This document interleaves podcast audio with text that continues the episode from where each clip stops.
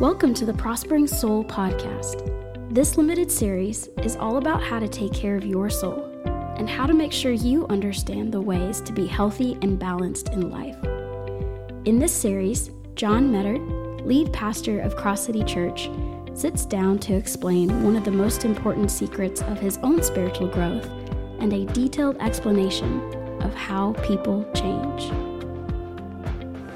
Welcome to the Prospering Soul podcast, and uh, I'm John Meador, pastor at Cross City Church. Been pastor for about 40 years altogether, and I have uh, over the last 30 years or so really studied carefully how people change, and uh, I've learned that really what happens inside a person's soul is what makes them successful in life, with all the other things on the outside if the inside is healthy and strong. That's why I love to talk about soul care.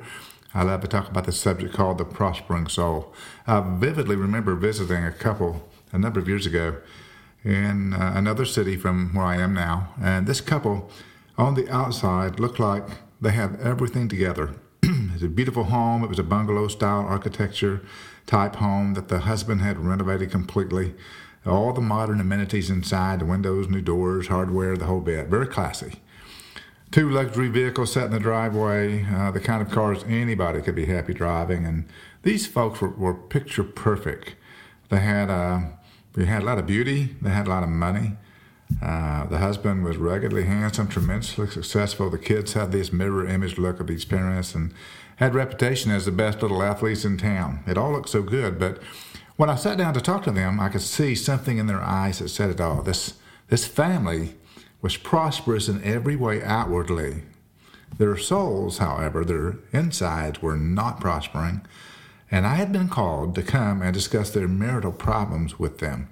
Now, it didn't take me long to see that the problem was not necessarily their relationship, but the problem had to do with their lives, their hearts. Because their souls were not healthy, their relationship with each other was empty. And the only thing that was really shining about them was the outside of the life. So they were pretty polished on the outside, not so much on the inside. Uh, and what was on the outside was no longer enough. They needed something different inside of their lives. Well, just using that family as an illustration, I would say to you that the above scenario is repeated a million times a day in our world. Uh, outwardly, things look great. We have that Instagram look often, but on the inside, our hearts do not look quite so well. And as I was studying about how people change, I realized that this couple needed what we all need. We need a prospering soul. A few years ago, a friend recommended a book to me by a man named Peter Lord, and the title of the book was Soul Care. And I was intrigued by the title. Uh, I, I purchased the book back in about 1990 and began reading it. At the time, I was traveling and uh, I shared the gospel with someone that accepted Christ. I didn't have anything to give them to help them with their spiritual growth, so I gave them my copy of Soul Care, and I never replaced it. But the idea has always been in my mind that taking care of our souls is an incredibly important thing.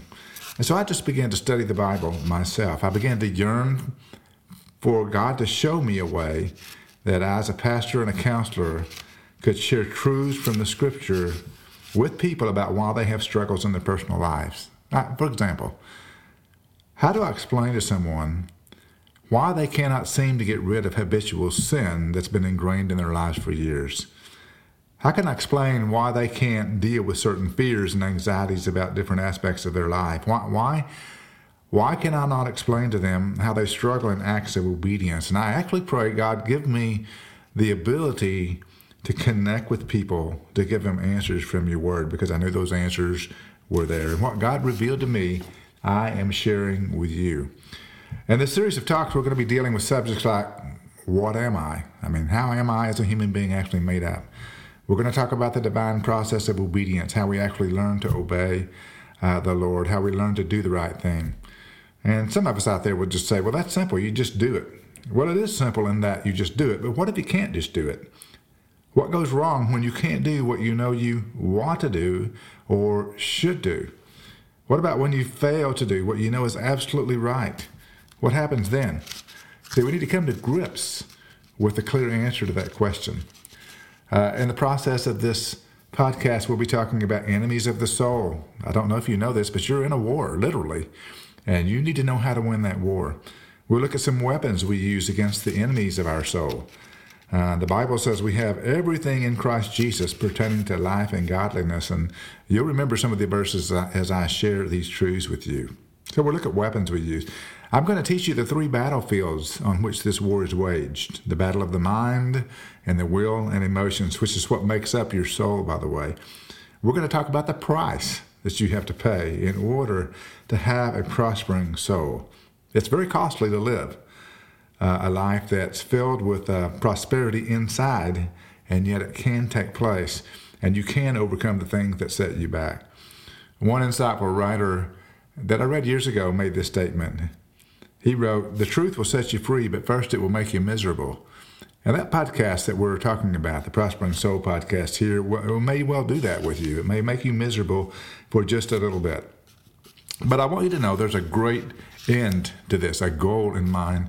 And I want you to stay with me uh, as I introduce this prospering soul idea and uh, help you understand yourself according to the Bible and help you understand how to bring great change into your life and to prosper. Um, there's a Bible verse in 3 John. It's in the first few verses of 3 John, and, and it's, a, it's a letter from John to Gaius. And let me just read these first few verses and pick up on the word prosperity in just a moment as I read it. It says, The elder to the beloved Gaius, whom I love in the truth, Beloved, I pray that you may prosper in all things and be in health, just as your soul prospers. I hope you caught that. He goes on and says, For I rejoice greatly when brethren came and testified of the truth that is in you, just as you walk in the truth. I have no greater joy than to hear that my children walk in truth. Uh, John the apostle is saying to this man, Gaius, he's saying, Beloved, I pray that you may prosper in all things and be in good health just as your soul prosper. And that word prosper means to make good progress, it means to grow. Uh, it doesn't really have anything to do with finances. It doesn't mean um, cars, and money, and houses. It simply make, means good progress in your personal life. Taken literally, this Bible verse says, I pray that you might make good progress in all things, that you might grow and continue to grow. And he was addressing people who had made a commitment to Jesus Christ. And here's a big deal here. He he saw a connection between the soul making good progress and the rest of life making good progress. Again, I'll read that verse. I pray that you prosper and be in good health, just as your soul prospers or progress as well. So I'm going to come at this with the idea of if we can help your soul prosper, if we can make your soul progress well, then the rest of your life will do well uh, in addition to that. What goes on on the inside definitely affects everything else. I don't think it's a surprise to anyone that when things are going bad spiritually, they seem to be going badly everywhere. Uh, in the book of Psalms, David spoke of a connection between sin and even the aching in his bones. He says, My bones groan because of my sin. Uh, the same is true of Solomon. Uh, in Proverbs chapter 17, he talks about the connection between soul and the rest of your life. So there's a direct link between the physical and the spiritual, and we should come to a common agreement that if things are not going well spiritually, even though they may seem okay physically or financially, they're in fact not okay. And one day we'll wake up and find out just how bad it really is. So there's a connection between how well you progress in your soul and how well you are in the rest of your life. And John says something else in verse 3 that I'll, I'll bring to your attention. He said, I rejoice greatly when brethren came and testified of the truth that is in you, just as you walk in the truth. So this verse tells us that the truth that is in us directly influences the way we walk. Here's a principle. If you're writing something down, this is a great thing to write down. What is in you influences what comes out of you. Have you ever stopped to wonder, why did I say what I just said? Or why did I think what I just thought? Well, what is inside of you influences what comes out of you in the way of your thought life or what you say or your actions. And what comes out of you is not just something that just happens. It's not just natural. It's uh, it's really connected to what's on the inside of you. What comes out of your mouth or your thought life or your actions. It's a direct connection to what truth is in you. You see, you do what you believe. You can't just throw what you believe out the window. Our actions and our behavior are directly linked to what we believe about God or about truth or about our relationship with God. and every other aspect of truth or doctrine. It's not something we can neglect or despise. So John's bringing that out uh, for this individual he's writing to. I rejoice greatly when brethren came and testified of the truth that is in you, just as you walk in the truth. I have no greater joy than to hear that my children walk in the truth. So let me just tell you if your soul is going to prosper, you're going to have to have an understanding of who you are. And my prayer is that we would learn to nurture and take care of our soul in the days ahead. Now we're going to begin in, in 3 John with the verses I've shared with you, but really there's a prior verse that God got my attention with in the book of Proverbs. It says this Keep your heart with all diligence, for out of it spring the issues of life. That's chapter 4, verse 26 of Proverbs. During the period of time which I had been studying this, I'd been bombarded by all kinds of literature concerning how to help people. Most of them took the approach of intermingling a little bit of psychology and psychotherapy with certain teachings of the Bible and applying them to people's lives. And the insinuation was yes, you need the Bible, but you also need psychology without which you will not be able to obtain victory. And uh, as I read one of Jay Adams' books on biblical counseling, um, these my questions were echoing inside as I read what he wrote. It says this, and this is his book on biblical counseling. He said, Was the Christian world really left in the dark for all these years until psychology came along? Were we really left alone? Were we really without the truth? Did the church have nothing to say until the early 1900s when some of the psychology wise men and gurus began to come to the forefront? Did Charles Spurgeon, who was a great preacher, not have anything to say from the Word of God that would change people's lives? Did John Calvin not have anything to say? How about the Wesley brothers? How about Peter and Paul and the apostles in the New Testament? They didn't seem to have a need for psychology and psychotherapy to help people. And what about Jesus himself? Was not he equipped to deal with the same issues in people's lives that we deal with today? If all that is true and these men were equipped and had something to share that would change life, then would we not find answers in the scriptures instead of in modern secular thought? Wouldn't we find answers in God's Word? And that's my conviction that we have answers in God's Word. It's not that modern thought can't help at all. It's simply that it often deviates from the truth of God's Word. I think there's an ancient secret that people are missing, and that is that God has spoken about the problems we face in life. And I began to conclude years ago that there was no way to find an answer to human predicament apart from the Scripture. And if I take every problem to the Scripture, I'll find the answers I need. We won't have all of our questions answered all the time, but we will find solutions to the problems that we face. And we'll find the kind of prosperity, that soul prosperity, that God promises in Scripture. So that's the journey we're on. And, and in order to do that, we need to think a little bit about who we are. How are we made up? And I'm, I'm going to begin that part of this talk by asking the question Are you spirit or are you soul? We know you have a body, but are you spirit or are you soul? You know, if you do a word study on the word soul in the Bible, you may end up being confused, just like I was at first. In the Old Testament, you find soul defined synonymously with heart and spirit. But if you search the New Testament and notice the unfolding of Scripture and how the word soul is used on a timeline or in chronological order, something happens to this word. It begins to morph. Its use begins to allow for a clearer and cleaner definition. When Jesus spoke of the word soul, he used it in the same way we might use the word spirit. But after the resurrection, and after the Holy Spirit was given to all believers, the word soul is used in an entirely different manner. From that point forward, the word soul is almost always distinguished from the word spirit, and most often in the same verses. So I'm going to give you some examples of that. In 1 Thessalonians 5, verse 23, Paul says, Now may the God of peace himself sanctify you completely, and may your whole spirit, soul, and body be preserved blameless at the coming of our Lord Jesus Christ. So Paul prayed for them in a very specific way. He basically said, I pray that every aspect of your life will be preserved blameless until Jesus Christ comes back. But he uses, under the inspiration of the Holy Spirit, some key words that we need to know. What the Holy Spirit reveals here is important that man's nature is trichotomic. Now, I know that's kind of a philosophical word, but trichotomy means there's a threefold makeup of your being. Paul uses three words to describe the complete man spirit, soul, and body. And what we see here in that verse and also in Hebrews 4:12 is a clear distinction between the three different parts of our lives. And Paul prays that God would sanctify or grow or progress each area of our being. So let's look more deeply at that.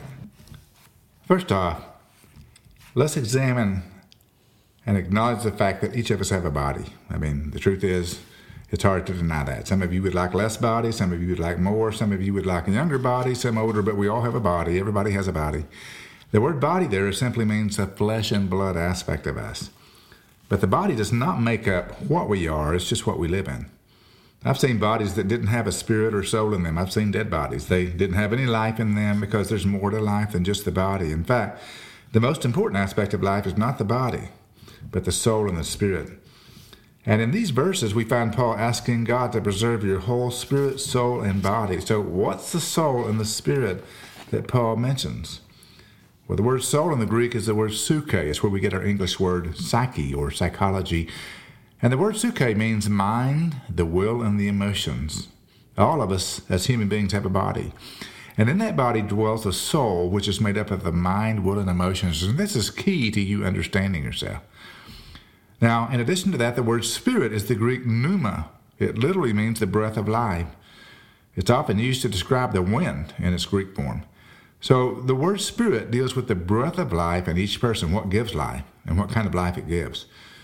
Now, I'm aware there's a lot of notable scholarly writers who say that man is dichotomic, that is twofold in his makeup, and they reject the trichotomic understanding that I've just introduced you to, and prefer to see just spirit and soul in some sort of union or they simply believe that these two were two words describing the same element. I've read their arguments, never been satisfied with their explanations of the two passages of Scripture that make such a clear distinction here.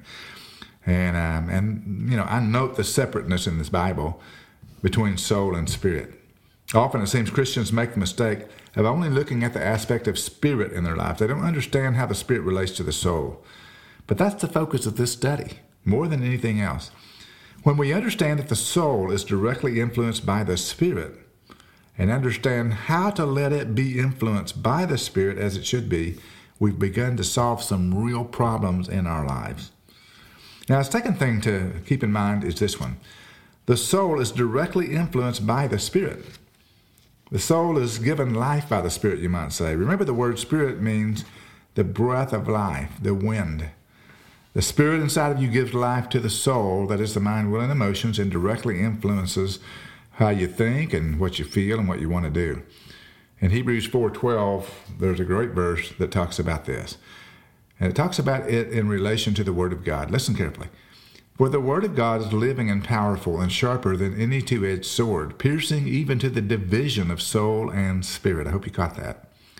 Piercing to the division of soul and spirit, and of joints and marrow and is a discerner of the thoughts and intents of the heart. So that passage distinguishes between the soul and the spirit. That's the second passage we've looked at that does it. So I want you to see some analogies here that help you understand how the soul is influenced by the spirit. In this verse, there's a distinction between soul and spirit, joints and marrows, and thoughts and intents. Let me just take one example out of these. Hebrews 4:12 gives us this. It says, "Let's look at what gives life to what." And the middle example is in this verse that says, "The division of soul and spirit, and secondly of joints and marrow." Now we can understand that because we know something about the body. You know that the bone is the skeletal structure inside of your skin and under your muscles that give support to your body. They keep you standing up. You remove your bones and you simply slash to the floor. You have nothing to hold you up, but something inside those bones actually gives life to them, and it's called marrow. Basically, it flows on the inner part of that bone and literally gives life to the bones and joints. It, it allows your bones not to become brittle, so brittle that they just break and crumble. It fights diseases. All kinds of things take place within that marrow. But the point is that the marrow gives life to the bones and the joints. Your bones and joints aren't much without that marrow. The last illustration of this verse is that the Word of God is a discerner of the thoughts and intents of the heart. Your thoughts are not just random pop ins, not just things that happen in and of themselves. They are directly influenced by the intents of your heart. So the intent of your heart gives life to your thoughts. Um, John MacArthur's commentary on Matthew says, The lust is what causes one to look. And I'm pointing out these analogies so that you can understand in the same way the marrow gives life to the bones, in the same way the intents of your heart gives life to your thoughts, the spirit gives life to the soul. I'll even go further and say this the spirit determines the nature of the soul.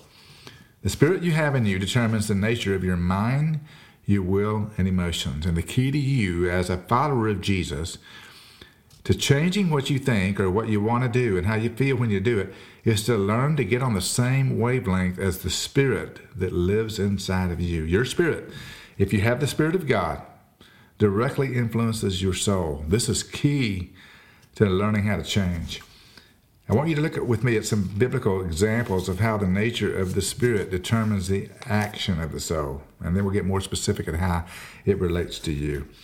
In Mark 5, there's a, a story that the Bible has of a man uh, called the Gerasene demoniac. And here's, here's what the passage says it says, They came to the other side of the sea to the country of the Gadarenes, and when he had come out of the boat, that would be Jesus, immediately there met him out of the tombs a man with an unclean spirit, who had his dwelling among the tombs, and no one could bind him, not even with chains, because he had often been bound with shackles and chains, and the chains had been pulled apart by him, and the shackles broken in pieces.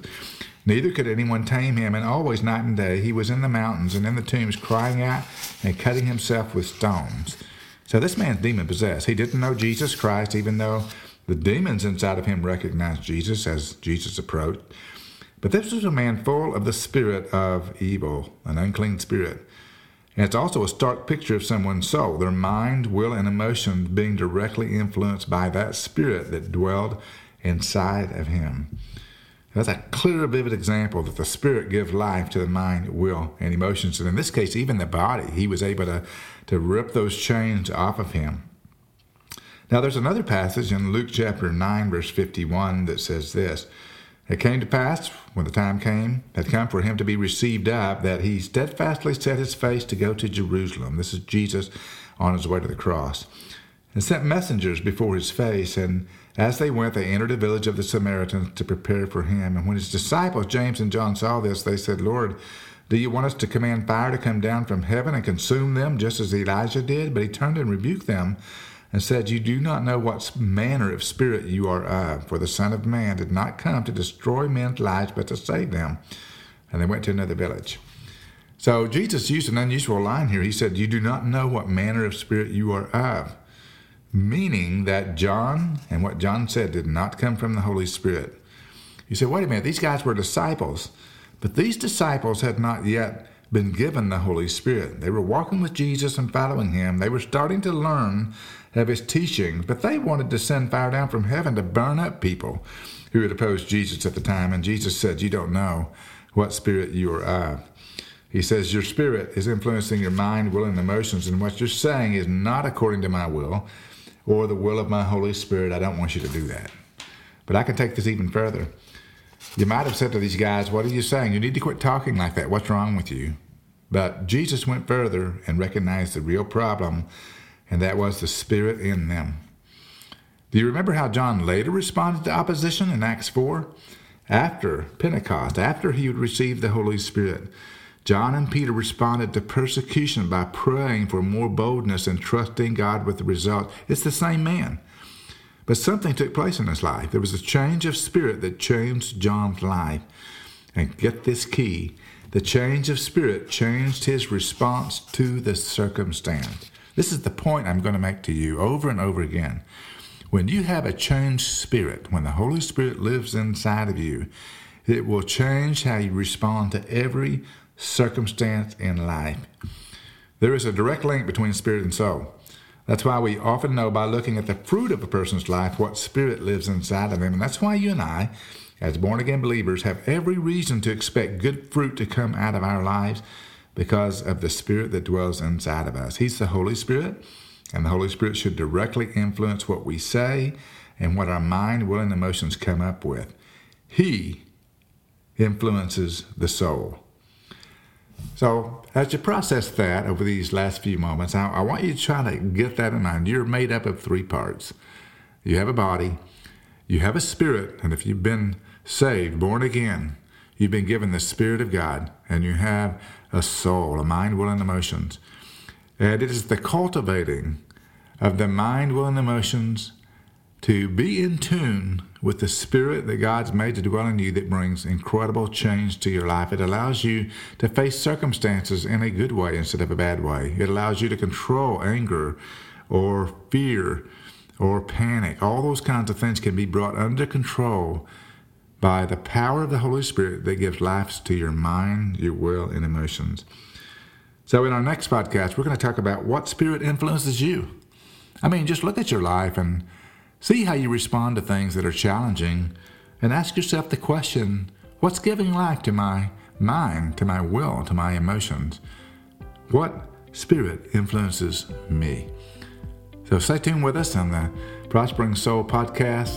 Looking forward to seeing you connect again as we walk through the Prospering Soul truths. I pray it'll be fruitful for you and it will change your life like it's changed mine. Thank you and God bless.